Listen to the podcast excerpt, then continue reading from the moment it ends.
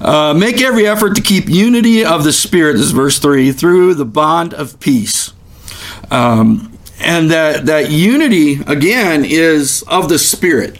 Um, so we're not uniting with someone just because they have a certain label on them, they go to a certain church or group or whatever, they're a member of something. It's not about that.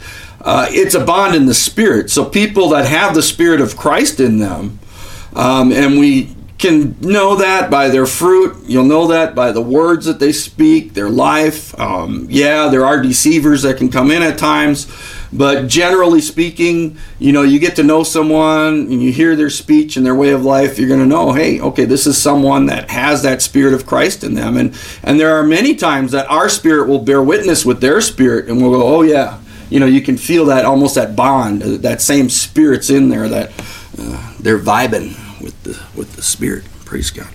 Um, and and it's that that unity in the Spirit is through the bond of peace, and, and that that peace that we have to say.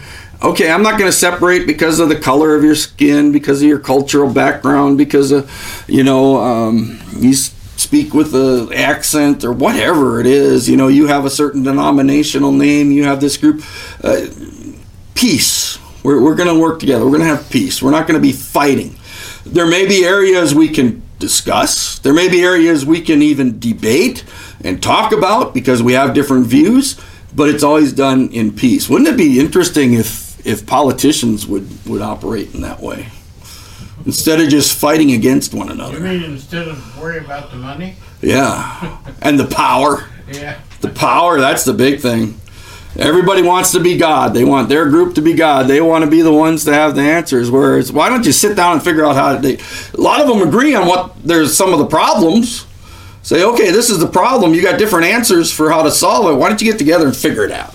You know, come to a compromise. Come to an idea of what will work to to answer the problem.